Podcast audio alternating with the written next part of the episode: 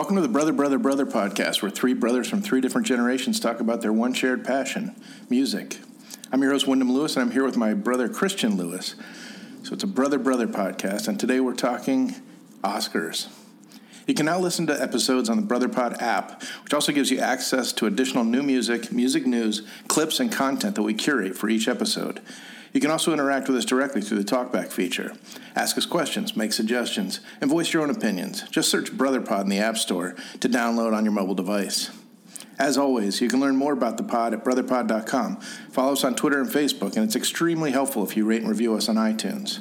Now, let's talk about the Oscars.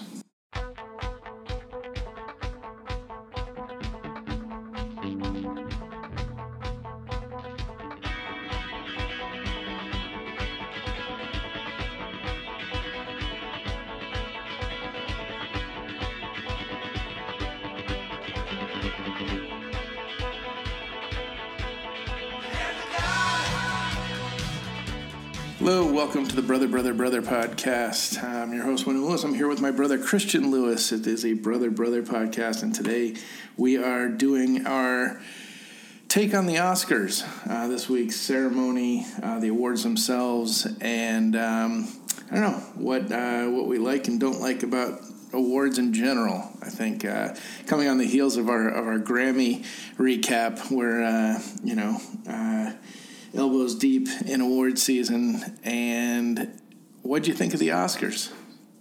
You know, I actually, um, I have to say, I was very pleasantly surprised this time around.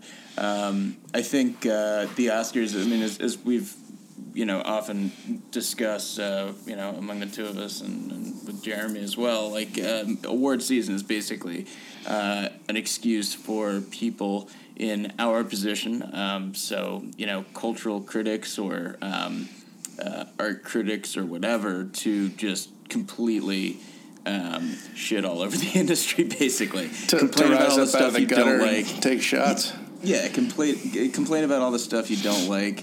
Um, you know, talk smack about anybody who uh, who you have you know uh, a grievance with this year, um, all the while saying that you don't give a shit about this ceremony at all, um, or any of the um, uh, sort of pageantry around it. Um, yet you sit there year after year, glued to the screen, pretending that it matters. So um, basically, you know, what you're saying is that we are collectively all Spike Lee, which is to say, we we flip out when we win an award and we walk out when we're disappointed. yes.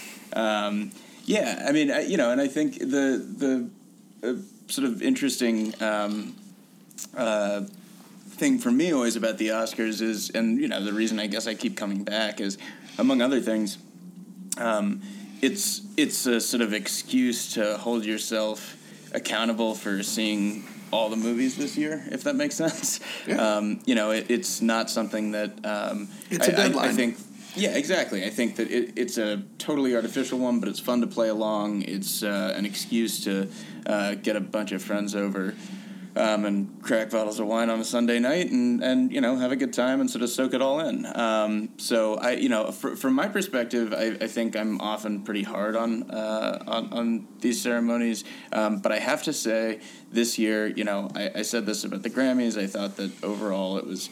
Um, not a complete disaster. There were a bunch of performances I actually liked, um, as opposed to just being a clean sheet of performances I thought were trash. Uh, and and you know this year with the Oscars again, I thought that it was a mixed bag as it always is. But um, but I actually, on balance, thought that it was uh, uh, a decent ceremony, and I think that the biggest contributing factor was that they kept it under three hours and fifteen minutes. I think the lack of a host was, I mean, it was front and center, it was controversial, and it kind of worked without uh, anybody really, really wanting it to work. I, I, still am, I still marvel, and I will, you know, bitch about this year on, you know, year after year, which is that, you know, why every year do we throw a Broadway musical to celebrate movies? Um, I don't understand why there's so many show tunes and you know dance numbers and everything else. I think it seems rather silly and and an antiquated kind of look at showbiz. Uh, that said, uh, the, you know the things that I do like to see, which is people getting awards, finding out who won, and and uh, acceptance speeches, should they ever be uh, have the slightest whiff of spontaneity um, tend to get cut short anyway. So I, I don't, I, you know, it's always been a mystery why the show is shaped the way it is to me. But at the same time, I'll I'll never miss it. I, I guess I, I'm kind of interested um, in you know I've I've got a, a a sort of series of questions for you, and maybe you can sort of pull back the curtain and, and you know tell me a little bit about um, how Hollywood works. Wyndham, would you be would you be willing to do that? Oh, absolutely. Let me tell you. Um, I did actually. The first show I ever did develop was with the guys that uh, produced the Oscars. So, um, or for, Well, did well, for a long me time. well, let me go ahead and, and ask the question. One one is why in the hell? So okay, America, I think, uh, is. I'll just be America in this context. I, um, Wyndham, Uh, oh, tell it's me question. There's a is- there's a hand raised in the back. Um, uh, America. Uh, oh, You oh thank you. Wyndham. Thank you. Um, yes, uh, I, I'm curious why um, why you force me to sit through the Oscar for production design every year, or sound editing, or animated short film, or a whole bunch of other categories that, frankly, 12 people give a shit about. And those are, in fact, the people who either receive the awards or the, the family members. of Fake news. people. Next question. I, I guess I- my question is why is the academy? In, well, first of all, what is the academy? Let's start there, and then my second question is: in what way are they dependent upon, or do they owe fealty to um, these these people uh, who are getting these completely like? And I'm not saying that they shouldn't be celebrated. I'm just saying like it's weird to me that it, it's like. Um, it's like throwing a fucking inauguration on the steps of the United States Capitol for like your local public advocate. It, it like it just it's too big a stage for the size of you know relatively speaking for the size of the star power or the size of the the, the vehicle of the star or whatever. That was a very concise question, and I will start with my, uh, my answer with it. You know, in a very specific term, which is, uh, you know, there was a controversy this year about scrapping a few, you know, pulling a few of the those awards from the show. Um, including, um, oddly enough, cinematography, which seems sort of central. uh, Actually, to not one of the ones I was gonna- I was uh, gonna does not fall into the frivolous camp. But uh, you know, none of them are, are frivolous if you're involved, obviously. But that's your point: is that so few people are involved in, in things like production design, hair, and makeup. Uh, the ironic thing is that you know people um, made uh, a very audible stink when. When uh, they did pull those few awards, and, and as a result, they reinstated them. And as a result, they awarded hair and makeup uh, to the people behind Vice during the award show.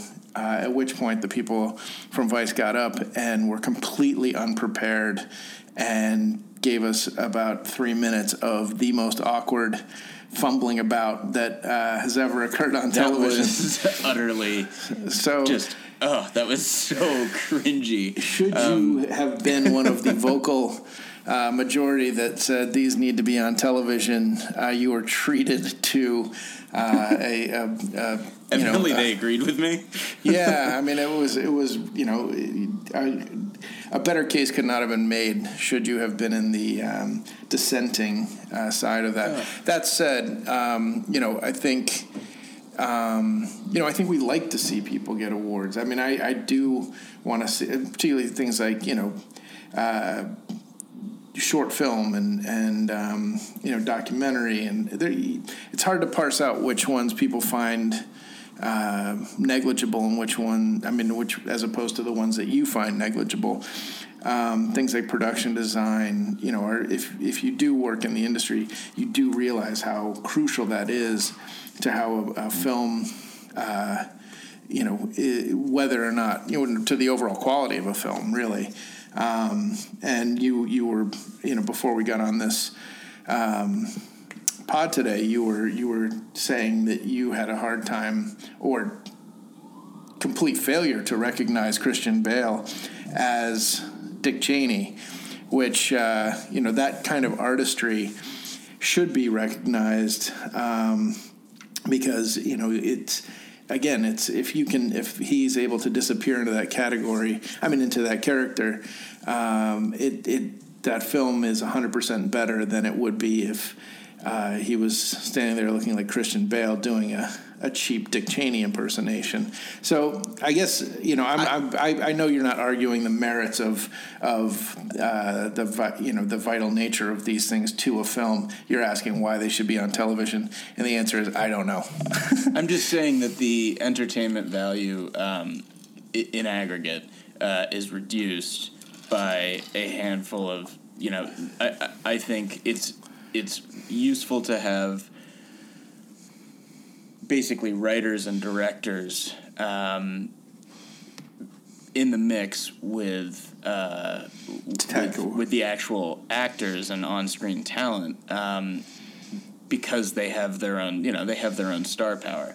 Um, you've heard of you know the, the, often writers and directors will be household names like hell yeah I want to see Cuarón or you know Guillermo mm-hmm. del Toro or whomever get on stage and, and talk about their vision but they are also um, you know true um, personalities. Uh, well, I, I, don't want to say I don't want to say that the, I don't want to say true artists in a way that suggests that, that hair and makeup stylists are not. They are, um, but they are true artists uh, in a f- form of art that that to be you know very blunt. Um, I'm not that interested in, and uh, it, I don't think it's just me. I mean, I, I, think that across the board, that that's sort of true. So, you know, if you were to if you were to um, uh, condense the entire award ceremony into basically on-screen talent plus um, song uh, director and writer, um, I don't think too many people would be upset. Well, here's here would be my counter uh, proposal, which is um, if you got rid of some of the musical numbers and some of the uh, montages, um, although not the death montage, that's my favorite every year. Um, but if you were to get rid of some of the more uh, superfluous pieces of the show, you wouldn't care that there were, you know, the, the handing out of these tech, tech awards during the show really isn't what eats minutes. It's the other stagier stuff. So I could live with, you know, condensing the show by getting rid of some of the, uh, um, you know, sort of showmanship and get and sticking with the awards that people have justly won. Yeah, and, I guess um, I guess I'm I'm sort of. I mean, uh, like like any graduation, um, you know, or uh, it, it's sort of each award matters to exactly one person at least, and um, you know, in in some, it means that those people um, sort of vote as a unit for, for keeping the more obscure, uh, sort of esoteric. Um, to, uh, to be fair, they're they hand out a lot of awards at a luncheon a week before the Oscars as well. So um, not enough. Um, yeah. would be my uh, would be my only point, and and that you know all the more reason, frankly, um, that that you know if you have a separate ceremony for for the boring shit, um, that you uh, that you just take care of it then and there. Um, and you continue. And my, my, reason for saying this, and I think there is a bigger sort of purpose here, um, which is that if you really want to sort of capture the imagination and excitement and, and the sort of magic of movie making, um, then do it with you know, do it with the sort of excitement and, and, and the people who can sort of uh, who can really connect with your audience, the, the familiar faces. You know, I want to see um, uh, the Lady Gagas and um, you know Olivia Colmans and and uh, Cuaróns get on stage and, and speak. I, I just don't like all these fucking weirdos with like strange hair and yeah, fitting tuxes hair. like just aren't you know it, it's it's fine. It, it's like they're great and I'm very happy for them and congratulations. I you know I'm sure it's well, I have no idea whether it's uh, whether it's well deserved or not. Um, I, I can only assume that it's uh, that, it would actually be as highly disputed as every other category of the Oscars. they're just, but they're they're just there to remind you that uh, Washington isn't the only Hollywood for ugly people. Yes, exactly. um, there is actually a Hollywood uh, underbelly that is Hollywood for ugly people. Um, well, uh, Okay, so I guess you've you've sort of um, you know, you know unsatisfactorily, but not because of the way you answered it, but sort of unsatisfactorily just said, you know, sit there and listen um, and watch because you know it's not going to change anytime it, soon. It's a half-hearted argument on my side. I mean, I'm taking uh, the dissenting view, but I, I my heart's not in it. I mean, frankly, I think they should probably move some of that stuff to the to the luncheon as well. But yeah, that said, I I think that is less. Those are less a problem. Um, that you know, less of uh, the cause of the bloat of the show than the um, you know the production numbers. Yeah, although I don't think that there were that many of them. Uh, when you say that, I mean it was like so. It opened with a performance. Uh, okay, first of all, uh, well let's let's let's talk music. Table. yes, exactly. Let's just let's just fully uh, fully pivot here and, and move on to the the music discussion because um, Adam Lambert, uh, just not Freddie Mercury. Yeah, uh, neither um, was Rami Malek. um, no, that's true, but uh, but in no way did that bother me. Um, you know, I really th- I th- he was just super pitchy and like there was just a, a, an affect to his voice that like sucks. It doesn't. I mean, it really doesn't sound anything like him. I mean, it really did feel like a um, Broadway. You know, yeah, t- exactly. It's it was the the complete Broadwayization of, of an otherwise supremely good rock band. Um, that said, you know, it was pretty cool seeing him get out there and and um, uh, uh, you know for the rest of the band and, and perform. Um, it was a cool way to start the show. It was still weird not having a host to sort of say, and now we are starting. Mm-hmm. Um, but uh, but if anything could do it, um, then I think a septuagenarian astrophysicist um, shredding uh, yeah. on his, um, you know, is, is about as good as you're going to get. Yeah, there's only a few of those. I think there's uh, Brian May and Tom Scholz. So there you go. Yeah. Um, but, you know, I, I thought that aside from that, you know, we had um, Bradley Cooper, who uh, I take everything back I said about how how he was more musical than I thought he was. Yeah, um, he, he's in fact exactly as musical as I thought he was, um, with a hell of a lot of pitch correction uh, on screen. Um, you know, the, the think, be- and the best Lady Gaga performance may very well have been Maya Rudolph. Yeah, that's true. Um, she actually she actually did uh, did hit those notes. I was actually pretty impressed by people that. For, people forget that, uh, or people may not realize if they knew or didn't know that Maya Rudolph's mother was Minnie Riperton, who was regarded as the person with the greatest range in the history of, of R&B singing. So, uh, you know, it's no, it's no shocker that Maya Rudolph can sing. Um, her yes. mom was absolutely unbelievable and, and uh, sadly taken far too early from us uh, when Maya was a child. Um, right after she had sort of established, right after Minnie Riperton had established herself as a uh, force to be reckoned with, uh, she died young from uh, uh, cancer. So um, I did was, not know that. I, I, didn't know that. Yeah, that's, yeah. That's, uh, that's, that makes a lot of sense. Um, I sort of chalked it up to the fact that you know I think there are often, and I mean you have put a very fine point on it, but I also I think in general like SNL has a lot of secret talent like that. Um, There's a lot yeah. of Broadway on SNL.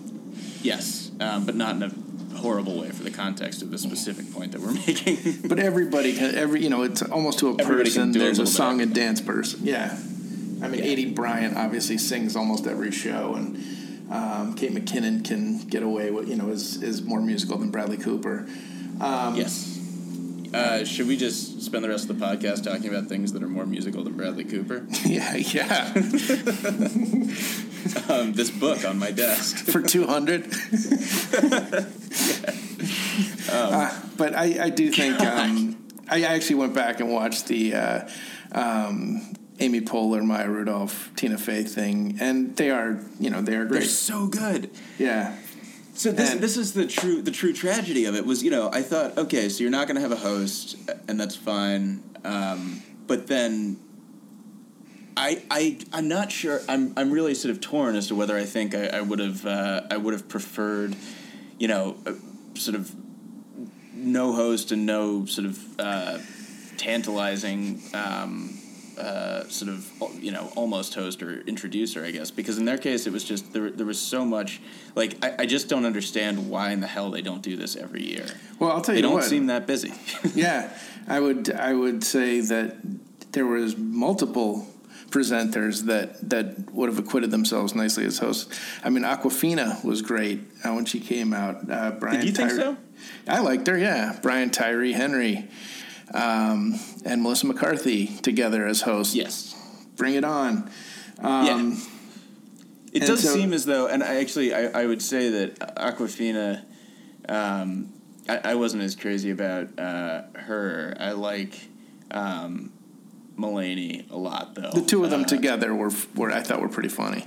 Yeah, and I think yes, Mulaney's an um, acquired taste as far as it- I'm concerned. He I actually think that's true in both cases, but I think Yeah. almost you could do worse than picking almost anybody who has, uh, you know, been a, a sort of superstar of SNL, partly Mm-hmm. because of their comfort with the medium. I, I literally, you know, I mean, I, I take back what I said about production numbers because John Mulaney is a walking show tune. Yeah, He is Um, literally the physical embodiment of a show tune. of like whistling zippity doo dah or something. Or, yeah. you know, John Phillips Sousa fandom, you know. Um, I don't know. Yeah. He's, he's the music man. But um, I thought, you know, so, you know, there was a couple of, of kind of fun pairings. And, and, you know, maybe, you know, I think it it is um, sort of like when, you By know. the way, Go ahead. I was- I was saying now, just on the Mulaney topic, I, one of the few genuine moments of what I believe was ad libbed humor um, was when he read off the teleprompter uh, animated short film. Ooh, they gave us a good one. yeah, it was pretty good. Uh, he's funny. Um, Yeah, he's But I also funny. I think you know, like so many times when you see a movie or a TV show, and you wind up you know going like, uh, you know, um, God, no, I'm going to forget his name. Craig. Uh, um, you know, was in all the yeah, I had like little bit parts in in a bunch of movies, um, or you know, okay. You know who I'm talking about. Craig, Craig with the bit parts? Yeah, Craig with the bit parts, or or No, I have no idea who in the hell you're talking about. Do Oh, any man. Yeah, they gave him a sitcom a few years ago. Um, but, you know, so many times people have like these two minute bursts in a movie where they're like, wow, that guy stole that scene, you know, Ken, uh, you know, Ken Jeong or, or um, Oh, Craig Ferguson? Craig Ferguson or, uh, no, not Craig Ferguson. Uh, black guy uh, was in. Oh, Craig Robinson. Craig Robinson, yeah. And, um, you know, but then you give them their own 30 minute vehicle or, God forbid, their own two hour vehicle, and you realize that there's a reason they're great for two minutes. Um, and I think that a lot of times you try and, you know, you take these people who have, you know, this great two minutes on stage and you're like, well, why don't they just host? And the fact is that being the host, you know, coming out and doing a great two minutes is a hell of a lot easier than coming out and being the host of the Oscars. And I think that's always an overlooked proposition. So everybody's, uh, you know, um, everybody's remedy for everything is just put Tina Fey and Amy Poehler and, and Maya Rudolph out there uh, for six hours, and it'll be fantastic. You know, I think it's it is Well, a little well- harder to sustain than than uh, we're credit. Well, I think it's harder to do. I don't think it's actually that hard to sustain. I think it just it, it means that four months of their um, year is is uh, is tied up in preparation for this thing. Um, that said, I think that they're you know I, I'm surprised. Look, it, I mean, they should take a page from Brother, Brother, Brother, frankly, and have all three of them host, but come out in different pairings all the time. That would yeah, work. and there and and they should there should be no preparation. yes, and they should be drunk, Yes, otherwise known as the Golden Globes. the Golden Globes. Exactly, I was gonna say. Um, but so uh, you know, but I do think that they. Um, they would do well. So the reason that this thing usually takes four hours, and, and just for, for listeners out there, it was uh, it was three hours and fifty three minutes last year, and they managed to cut it to three hours and twelve minutes this year. Um, you know, I think the the reason that that extra you know that extra thirty minutes is basically the fact that the host comes back out every single time and then introduces the introducer. Mm-hmm. Um, there is a way around this. They, they, they found it. You know, Well, You're- but just say you have a host, have that person come and do a 10 minute monologue, um, and leave the building. and then they can fuck off and go wherever they want. Mm-hmm. Yeah, I mean, and then they need to come back three hours later, and they need to say, thanks, everybody, that was the Oscars. like Julia Roberts did. Yes. I guess that's it. Without without saying hi to Bradley Cooper's mom. yeah. There you go. Um, Speaking of people more musical than Bradley Cooper. Speaking of people who left the building. well, or in Spike Lee's case, attempted to leave the building. That's yeah. still one of my favorite things is about Spike Lee's, uh, you know, ang- protest attempted escape was the fact he wasn't he got, allowed to leave. That he got turned around by a bunch of volunteers from, uh, you know, the the Oscars. That's pretty funny. A bunch of, you know, seat fillers. Well, that was uh, that was pretty remarkable. Was yeah, I mean, so it was reported that, of course, he stormed out when Green Book won, um, except that somewhere between uh, his seat and uh, the great liberating outdoors, um, he was he was told to go back to his seat. and the thing is, he did. How serious can you be about storming out? if, yeah. if you st- if you turn around and go back to your seat, you have to go and full storm. You have to go. You have like to make it you, past the door. assume this is on camera. Yeah, you have to at least go outside and wait for somebody to come get you. Um, and and then you can, but like, but to like get to the popcorn stand and like have somebody basically just like bar the doors. Mm. Although and you, it does, and you have yeah. to not be dressed like Speedy Delivery from Mister Robin, Mister Rogers' Neighborhood, in order to be taken seriously if you're throwing a temper tantrum. That's just my two cents. Yeah. Um, so I mean, this is a, this is maybe a good opportunity to talk about the um, the the Oscar winners themselves, um, and you know, of course, Green Book won. I think there's been um, really pretty excellent um, sort of reflection and, and uh, commentary um, of, of whether this was deserving uh, of a win from from um, friend of yours, Wesley Morris. Uh, you know, and frankly, I don't think I've, I've seen anything better than um, what he wrote uh, in, in the New York Times about um, sort of Hollywood's uh, Hollywood's difficulty sort of coming to terms with um, questions of race, uh, and it is really thought provoking stuff. I I think in retrospect, um, you know, the selection of Green Book, which he sort of uh, very, you know, um, slyly uh, suggested might be, you know, the winner in the end, or at least suggested that it wouldn't be a surprise, um, given his uh, sort of impression of how Hollywood grapples with race for, for a movie like this to um, to win. Uh, and yet, I, I didn't think, you know, you were you a, I mean, were you a fan? I, I think. Um, no, but I, for a number of reasons. Um, the one thing I will say is that, uh, and you know, uh, uh, I, I, urge anybody to read Wesley's piece. Uh, is that you got it? You know, you nailed a piece of social criticism when it is just as uh, uh, insightful days before the Oscars as it is days after. Um, you know, you yeah. fully uh, anticipated the moment and and just really nailed. Um, no, I read it again today and thought, oh, this is actually even more elucidating than I originally thought. We'll we'll um, we'll put the link out there. Uh, through the app and um, and on social media as well, but uh, it really is an, an excellent look at at um, you know in particular uh, Spike Lee was was there 30 years ago and, and there again um, this week when uh, when as as Spike was grumbling on his way to the exits, um, you know anybody with a goddamn car will beat me at the Oscars. Well, let's just say um, Spike Lee more than anybody is an advocate for the driverless car. Yes, I think five That's right. so um, anyway, you want to take a quick break and come back and we can talk about we can go award for award. Yep, sounds good. All right, let's do that.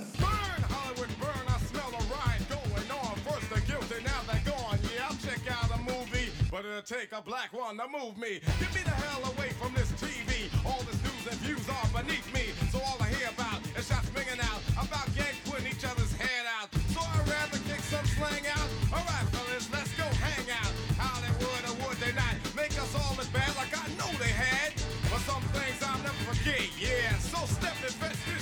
For all the years we looked like clowns, the joke is over. Smell the smoke from all around.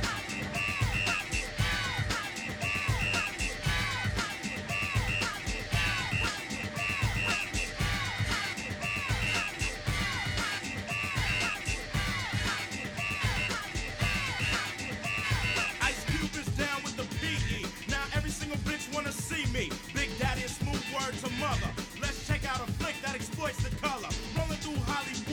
at night. Red, blue lights with a common sight. Pull to the curb, get played like a sucker. Don't fight the power, the motherfucker. As I walk the streets of Hollywood Boulevard, big and hard it was for those who started the movie portraying the roles of butlers and maids, slaves and hoes. Many intelligent black men seem to look uncivilized when on the screen. Like I guess I figure you to play some jigaboo on the plantation. What else can a nigga do? And black women in this profession, after playing a lawyer, out of the question. For what they played, Aunt Jemima is the perfect term. Even if now she got a perm. So let's make our own movies like Spike Lee. Cause the roles being offered don't strike me as nothing that the black man could use to earn. Burn Hollywood, burn. Welcome back to the Brother Brother Brother Pod, where today we are talking the 2019 Oscars. And um, right before we uh, we went to a break, I believe Wyndham, you were um, very uh, elaborately trying to sidestep my question about whether you like the movie Green Book, um, winner of Best Picture. Not at all, actually. I um, I did sidestep, but it wasn't uh, super intentional. I'm not. Uh, I didn't. I, I, I.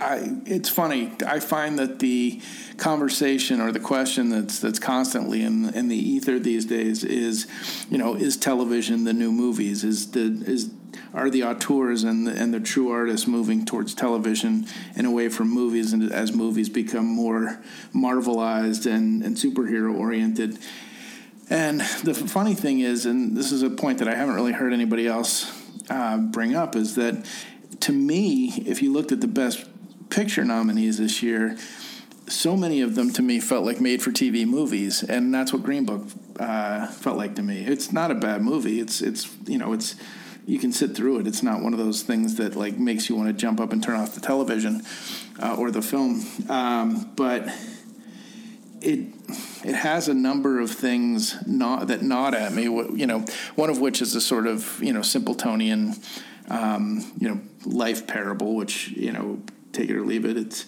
the the performances are great. The, Uh, the lesson being don't be a racist. yeah, that's a lot. You know, it's uh, or but also as, as Wesley points out in his piece, it's sort of this.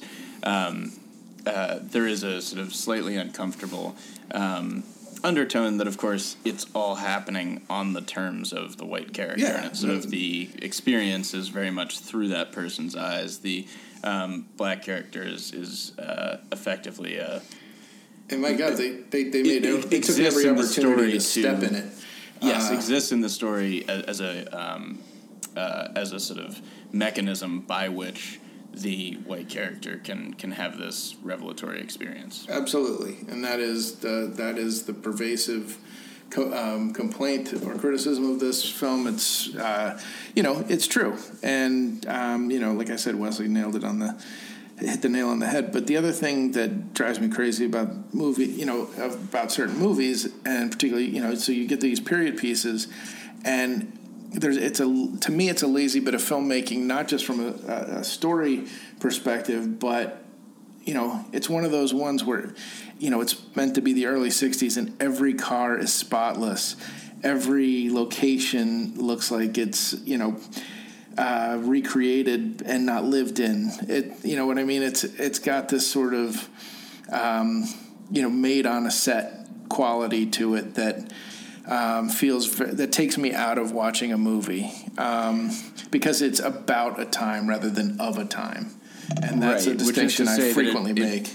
Yeah, the well, and I, I think there's um, I think that the, a more charitable or more favorable uh, interpretation might be, and and you know you can disagree with this, but um, might be that uh, you know movies that are um, very theatrical, uh, and by that I mean they, they feel like they belong on a stage. Mm-hmm. Um, and oh god, not musicals, but I do mean um, you know real theater. Uh, you Yeah, know, this is like a two-hander. Yeah, Right. I mean, they, they just, you know, the attention isn't necessarily paid uh, in quite the same way to, as you say, making the set feel sort of lived in and making you feel like you're being truly transported, um, as opposed to, you know, taken on a ride along, um, Yeah. so to speak. it Uh, does. I felt like it, I never felt like it wasn't a movie, and that that throws Right. me. And that's part of uh, the skill of movie making, as far as I'm concerned, is to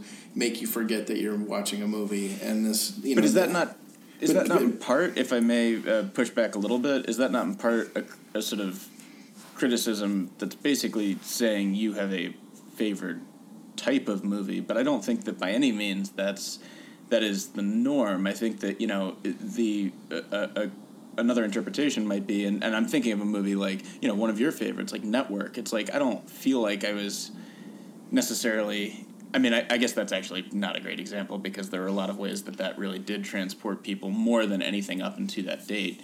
Um, It's also not a period piece. It is an actual movie that takes place in 1976. So you Okay, know, it's more it's more that when my attention is pulled away from the story by the fact that I'm looking at such um, uh, con- contrivance isn't isn't the word I'm looking for, but where the the scenery looks so manicured and stagey that it, it, it pulls me out. for the record, this is why I can't find I can't really dig into something like Peaky Blinders or Boardwalk Empire. Um, is that I am just so acutely aware of like uh, there's just something about it that feels like it's a that I'm I'm looking at the set. You know, it's like it just it, there's not is something that not quite believable about it, and I'm I'm not.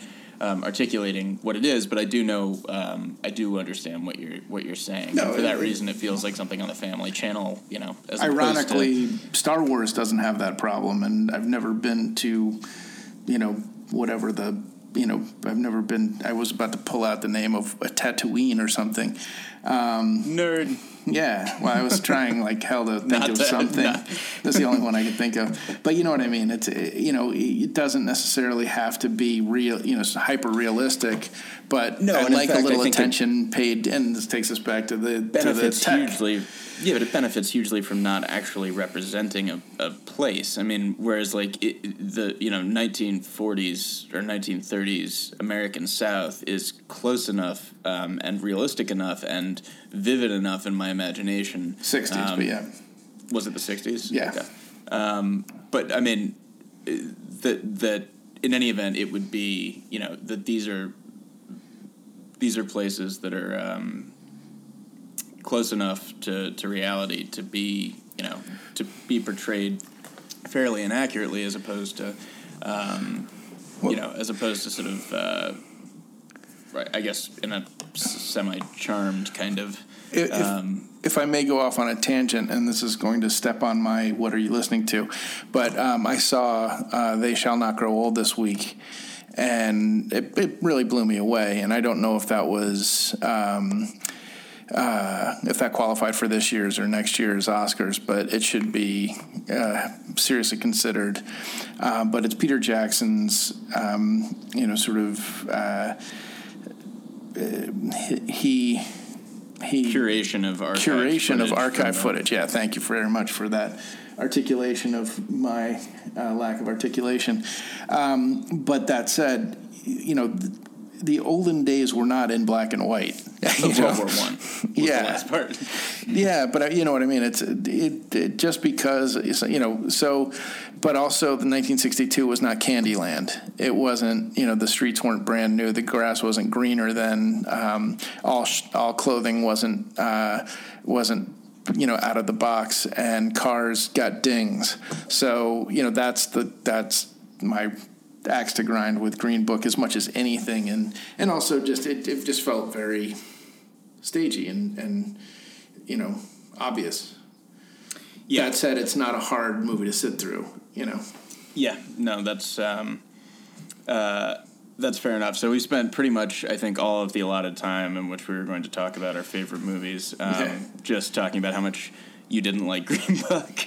Um, yeah, I mean, to hit on a couple of other sort of highlights, things that I saw this year. I mean, it, it, we are talking about sort of some of the filmic qualities that, that really are lacking. Um, and, you know, I say that as somebody uh, who is a, a big fan of Mahershala Ali. I, I really think he's just one of the most And- outstanding actors. and working Viggo today. Mortensen And Viggo Mortensen, exactly. That was, I mean, I, I think both of those guys are really terrific. and Linda Um, Cardin Cardinalini.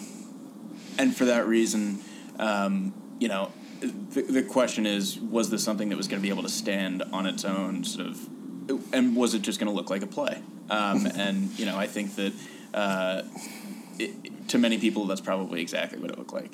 Um, but I think some of the other cultural criticisms um, a little bit more nuanced, uh, you know, stand up. Um, and, and so the question really becomes, um, you know, who and what are the Oscars celebrating? But, um, you It'll know, take- my it- favorite movies of the year. Uh, oh, sorry, do you want to? No, I was just going to say if, if you want to if you want to uh, make up for some lost time, uh, many of my many, many of those complaints can be directly applied to Bohemian Rhapsody as well. Um, Yeah, but Queen. I love Queen. There you go. We'll get to that. So Um, your favorite movies this year? not Bohemian Rhapsody. Uh, however, I understand easily why it was so popular. It was Um, fun. Yeah, I- yeah. I think it's just not the movie that I. It's it's always going to be difficult when somebody makes one movie about, you know, one licensed all access movie about Queen, and it isn't the movie that I wanted them to make about Queen, and that's that's just I, look. I get that that's my problem and not Hollywood's problem, um, and frankly, they're pretty good at making movies for mass audience. the most viewers, yeah. Um, and you know that isn't always going to be me, and, and I get that. Um, but it's not gonna uh, it's not gonna mean that I don't um, complain about it on my very own podcast. Uh, now, I think my favorite movies. Um, Roma was certainly very high on that list for me. Um, I think, you know, I, I've said this many times before, but Cuarón really is my favorite director. Um, at the moment, and I think he's uh, he just did something pretty extraordinary with with this film. Sort of, and speaking by the way of taking you to a time and a place. Um, you know, despite the fact that it was in black and white, there isn't anything about this that doesn't feel like you are being just immersed in the sort of complexity of 1970s um, politics of, of, of race and class in, in Mexico. Um, uh, I th- saw BlacKkKlansman this week and thought it was a very, very solid film. Um, it was something. It was certainly, uh, you know, one of my favorite by by Spike Lee. Obviously, one is a sort of you know in a, in a category all of its own. Um, do the right thing, but uh, uh, but you know, truth be told, I thought that this was a very solid effort. I'm not sure ultimately, um, and you know, independent of, of Green Book, I'm not sure that um, uh, it's what I would consider best picture worthy. No, I, I, I think it falls into the Bohemian Rhapsody, Green Book, and BlacKkKlansman all fall into the same category for me, which is they all felt like they could have been on television, and they all also, and I really liked. That said, I liked all the performances and all of them, um, but they all felt to me to be about a time rather than of a time. Nothing about it felt um, intrinsically um, transformationally or transformatively, um, you know, taking you back in time. They all felt like they had a very current outlook on a historical story.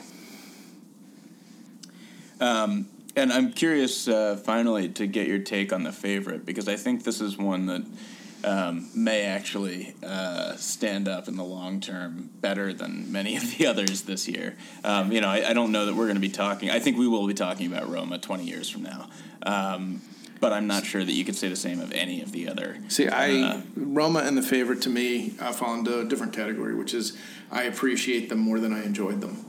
And um, you know, I, I a very long time ago, um, I think I was going to see a French film, and I walked out and I said, you know, sometimes it's them and not you.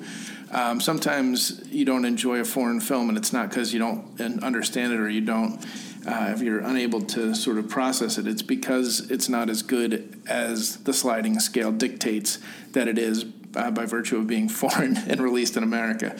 Um, I thought Roma. Um, there were parts of there. Were, I thought Roma was beautiful. I thought it was uh, the um, the performances again were great. I do think um, there are a couple pieces of it uh, that were just downright pretentious, and there are were a lot of. Let's say I could knock off probably fifty percent of the holding the dog, parking in the carport, and washing the floor scenes. Yeah. Um, I can see why, but I I respectfully disagree. yeah, I understand, and I I think you know yeah, but I mean, it's a- I, it's that's a, very slow- valid criticism. Yeah, It's a slow build that nowhere. doesn't. I don't think it merits being a slow build. I think you could have. And it, you know, this this all sound uh, is you know in service of making me sound like a. Um, you know, luddite, but it, it truly, you know, it's my opinion that I think there are these long, languishing shots that um, people that the director fell in love with. That, um, you know, the first hour of that film is is a is tough sledding, as far as I'm concerned. yeah, um, and I, I think that you know a, a different interpretation of the same hour would, would say that it sort of provides a, a degree of intimacy that never really arrives as a result of dialogue. Um, so you are there is something you know uh, about a sort of the, the voyeurism of, of watching somebody do their job um, that lets you inside their life in a way that you wouldn't that, that you can't necessarily arrive at by you just can't be told um, you know what that's like um, you sort of need to, to visualize you, you need to see it and experience it um, and that was that was what I appreciated about it um, but you know uh, look it, it's it, I, I think it, it was um, he is nevertheless uh, just an incredible sort of visual storyteller um, and I'm curious to get back to it uh, the favorite um, what your thoughts were on that Again, I, I loved everybody in it. I, I'm starting to sound like a broken record. I loved everybody in it. It was it's fun. It's got its moments. It wasn't. It didn't hit the crescendos. Didn't hit the highs that I wanted it to hit. But you know, I, I do appreciate it, and I did like it. You know, I mean, it, um, and I think. Uh, Olivia Colman was very deserving, and I was really happy she won because I also, uh, like three other people, saw The Wife and thought it was um, thought they were giving Glenn Close a lifetime achievement award um, that she deserves recognition for, but it was uh, not the movie. You know, it's it's one of those ones like. Um, Scent of a Woman, or, or you know, The Departed, or Paul Newman winning for um, uh, the the uh, yeah this the this to Tom me Cruise feels, movie. This feels a bit though like uh, a lot of credit goes to the marketing team for the favorite, um, because I have to say, and I guess the the you know twin star power of Rachel Weisz and um, Emma uh, Stone. Stone were, I mean, you know, attracted most people to the theater um, for this. But but I think ultimately, uh, you know, it's it's possible to imagine a, a situation where it gets slightly fewer bums and seats. And there's not a chance in hell that the award doesn't go to Glenn Close in that context. You know what I mean? The, the favorite had to be um, a surprise hit, uh, Yeah. which, which it really was. Um, It was it was sort of interesting to see how um, how widely talked about that movie was and how many people saw it. uh, Who, frankly, who I wouldn't have expected to. Um, so the the word of mouth uh, sort of buzz, I think, um, really helped sort of elevate the movie and, and gave you know Olivia Colman the, the credit that she um, I love her. I think deserves. Yeah, I mean she's so yeah. To for for any uh, for any listeners out there, she's also um, in every British movie And TV show. and Ever TV made. show ever made since 1995. Um, oh no, yes. going back further, I believe she was actually in the original Shakespeare Company. I mean, she is in everything. Um, yeah, Except and, Game of Thrones. fabulous in everything. Yeah, Um, and a great comic actor. I mean, you know, Yep. I I first, I think she first came on my radar. Well, she was on Peep Show, but then also uh, Hot Fuzz in a very minor role. I was going to say fucking Hot Fuzz and. Shaun of the Dead. Yeah, she was terrific. Yeah. Um, so, and I think, I mean, it predates those as well by a few years. So, um, That, so, So that leaves us with a, with a Star Is Born, which is actually my favorite movie last year yeah, because I liked it. Uh, I'm Um, not going to give you any deep, any uh, sort of um, mind for any any sort of depth on this. I, I just I went to that movie and I really enjoyed it. yeah, I, I didn't. Um, so. There you There you go. go. Uh, but I do think it's funny that um, at one point uh, in the bathtub scene, Bradley Cooper ad libbed "You're ugly," and uh, they had to suspend um, the next three days of shooting. I did not know that actually. I, I knew he ad libbed that, and it was it felt it felt harsh. It felt I, I, yes, I, and I, I actually said, I, you know, the, the one of the few times when you call your shot and you actually uh, you actually get it right. But I Sink it. said watching there, uh, watching this with with six other people um, in uh, in early January. Wow, I, I think that that was I think that that was from the heart. It was like Steph Curry's mom from half court. yeah, exactly. Um, so, uh, so with that, um, should we take a break and come back and do Yes, what are you listening to and uh, throw a couple songs in the playlist? Sounds good. All right.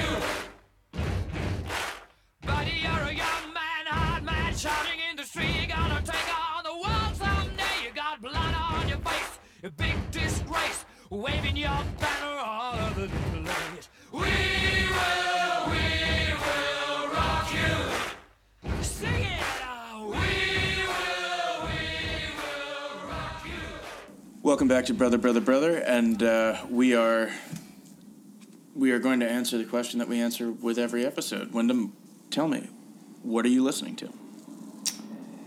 Huh. I, for once, am caught off guard, so why don't I pass it on to you? What are you listening to?